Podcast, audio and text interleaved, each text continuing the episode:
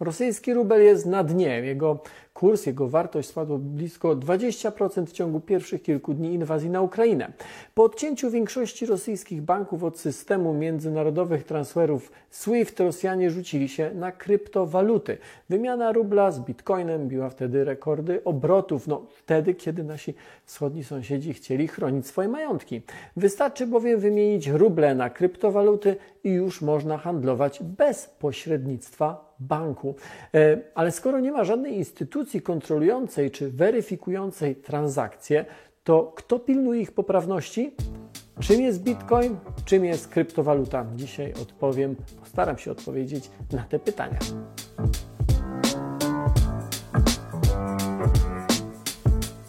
Jak działają kryptowaluty? E, to jest pytanie, które często zadajecie w komentarzach czy w wiadomościach. Postaram się to wyjaśnić. Najpierw pytanie: jak to jest, e, że jakakolwiek waluta działa bez banku? W przypadku kryptowalut w pewnym sensie każdy jest swoim własnym bankiem. Wyobraźmy sobie szkolną klasę, w której dwóch uczniów chce wymienić się jakimiś towarami. Dajmy na to, że ja oddaję swój zegarek, a ty w zamian dajesz mi telefon. Brzmi bardzo prosto, ale jaką mam pewność, że telefon, który mi oferujesz, jest rzeczywiście twój? Być może na poprzedniej przerwie e, wyciągnąłeś go, wyciągnęłaś go z kieszeni koleżanki. A jaką ty masz pewność, że ten zegarek, który ci oferuję, jest rzeczywiście mój? Moja pewność i Twoja pewność są bardzo ważne, bo jeżeli telefon nie będzie rzeczywiście Twój, po zawarciu transakcji może się okazać, że ja nie będę miał zegarka, bo Ty go weźmiesz, a po telefon zgłosi się mm, do mnie jego prawowity właściciel. Pozostanę bez jednego i bez drugiego. Jest jednak na to pewne rozwiązanie. Naszą transakcję muszą przyklepać czy muszą potwierdzić wszyscy uczniowie w klasie. Każdy z nich ma swój zeszyt, a w tym zeszycie notuje, jaki przedmiot należy do kogo. Każdy sprawdza więc, czy w jego zapisach telefon figuruje przy Twoim imieniu, a ten zegarek przy moim. Jeżeli u wszystkich tak właśnie to jest zapisane, wymieniamy się tymi przedmiotami, a w tym samym momencie każdy z uczniów, każdy z obserwatorów tej transakcji w swoim zeszycie, w swoim notesie zapisuje te informacje. Dopisuje kolejną linijkę, w której widnieje informacja, że teraz telefon jest mój, a zegarek Twój.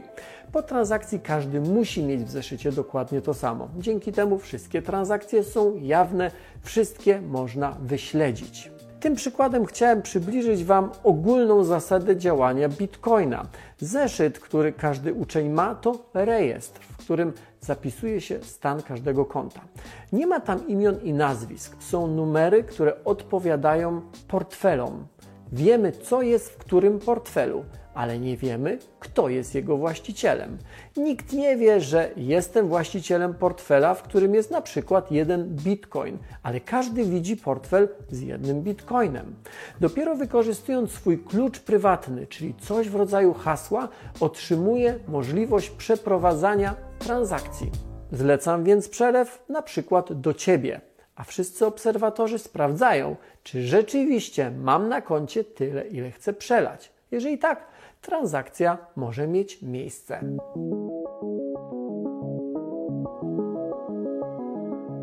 Oczywiście w każdej sekundzie ludzi przesyłających y, sobie przelewy są setki, tysiące czy nawet miliony, więc cały proces jest automatyzowany. To jasne, że nikt tutaj niczego nie sprawdza ręcznie. Odpowiedni algorytm potwierdza transakcję i włącza ją do rejestru, jakby dokładał kolejne ogniwo do łańcucha. Ten łańcuch to blockchain i opowiem o nim za chwilę. Transakcje są odpowiednio opieczętowane, aby nikt nie próbował zmienić zapisów z przeszłości. Cały proces obliczeniowy wymaga sprzętu i dużych ilości energii. System Bitcoin potrzebuje więcej energii niż, cała, Finlandia. Kto daje tę energię? Kto daje ten sprzęt? Nie ma banków bitcoinów albo, albo mennicy bitcoinów, czyli instytucji nadrzędnej, która ponosi koszty ich produkcji albo koszty obsługi systemu. Te koszty może, nie musi, ale może ponieść każdy z nas. Oczywiście nie za darmo. Twórca Bitcoina zadbał o odpowiednią zachętę ekonomiczną dla tych, którzy chcą sprzęt i energię dostarczyć. Cały proces nazywa się kopaniem kryptowalut, więc osoby, które się mm, tym trudnią, nazywamy górnikami.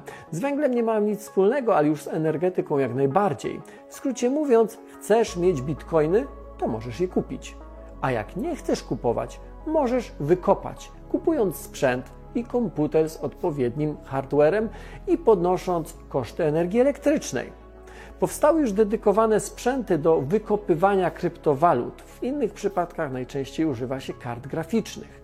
Te, co prawda, kojarzą się tak na pierwszy rzut ucha, e, raczej z obrazami czy z wideo, w skrócie z grafiką, ale doskonale nadają się do prowadzenia szybkich i skomplikowanych obliczeń matematycznych. Dzięki rozwojowi, szybkiemu rozwojowi gier komputerowych, e, czy inaczej, po to, by obsługiwać coraz bardziej złożone i realistyczne gry wideo o coraz wyższych rozdzielczościach ekranu, karty graficzne stały się najefektywniejszym środkiem do rozwiązywania problemów matematycznych, e, na przykład w kryptowalutach, w systemie kryptowalut. Raz uruchomiona sieć zarządza się już samodzielnie, albo raczej zarządza nią algorytm. To on dostosowuje nagrodę dla górników, trudność kopania kryptowalut i dba o poprawność transakcji, a także o bezpieczeństwo. Osiąga to m.in. dzięki rozproszeniu rejestru, czyli bazy danych ze wszystkimi transakcjami z przeszłości. Te rejestry, jak wspomniałem, są jawne. Każdy może je ściągnąć jak ma ochotę i bardzo, bardzo dużo czasu może je prześledzić od samego początku do dzisiaj. Dzięki temu y, sieć jest odporna na ataki. Istnieją co prawda pewne zagrożenia dla funkcjonowania tych sieci, ale to jest wątek dość złożony, więc może opowiem o nim przy innej okazji przykładzie klasy i wymiany zegarka na telefon e, mówiłem o tym, że każdy obserwator tej transakcji ma notatnik, w którym zapisane są informacje, co do kogo należy. Każda transakcja to kolejny wpis w tym notatniku. Te wpisy tworzą łańcuch informacji, zwany blockchainem. Co to takiego? E, to nie moja analogia. Znalazłem ją w jednym z tekstów w serwisie Medium. E, link do tego tekstu znajdziecie w opisie, e, gdzie blockchain został porównany do rzędów ustawionych na regałach pudełek. Te pudełka są zamknięte, ale ich ścianki wykonane są ze szkła. Każdy może zobaczyć, co jest w pudełku, ale nie może ich otworzyć, a więc nie może zmienić ich zawartości. Wiadomo, gdzie pudełka są, wiadomo, gdzie je można znaleźć, wiadomo, co w nich jest, ale nie sposób zmienić tego, co jest w ich środku. I to jest właśnie blockchain. Wartość bitcoina póki co napędza głównie spekulacja. Inwestorzy kupują go w nadziei, że w przyszłości sprzedadzą zyskiem. Kurs charakteryzuje się bardzo dużą zmiennością i potrafi zyskać albo stracić, czy wzrosnąć, albo spaść o kilka czy kilkanaście procent w ciągu jednego dnia. Choć przyszłość bitcoina niesie wiele znaków zapytania, jego zaletą jest to, że kryptowaluta no, ona nie wymaga banku do działania, nie wymaga żadnego banku czy instytucji nadrzędnej. Jest niezależna od polityków, którzy mogą i często to robią, dodrukować pieniądze i wywołać inflację. Więcej, Bitcoin w samym swoim e, projekcie, czy co do swojej zasady podstawowej, działa zupełnie odwrotnie, bo działa deflacyjnie, a nie inflacyjnie. Nigdy nie będzie bowiem więcej bitcoinów niż 21 milionów monet. I choć e, zasady tej waluty mówią, że więcej bitcoinów, jak powiedziałem, nie będzie, na ich wartość można wpływać, na przykład zapowiadając duże zakupy. Tak zrobił kilka miesięcy temu Elon Musk. Bitcoin po jego zapowiedzi poszedł w górę, no ale później spadł. Tak samo zresztą dzieje się z walutami tradycyjnymi. Też można je rozhuśtać zapowiedziami czy groźbami. Dodatkowo papierowych pieniędzy można dodrukować. Bitcoinów, jeśli wierzyć temu systemowi, nie można.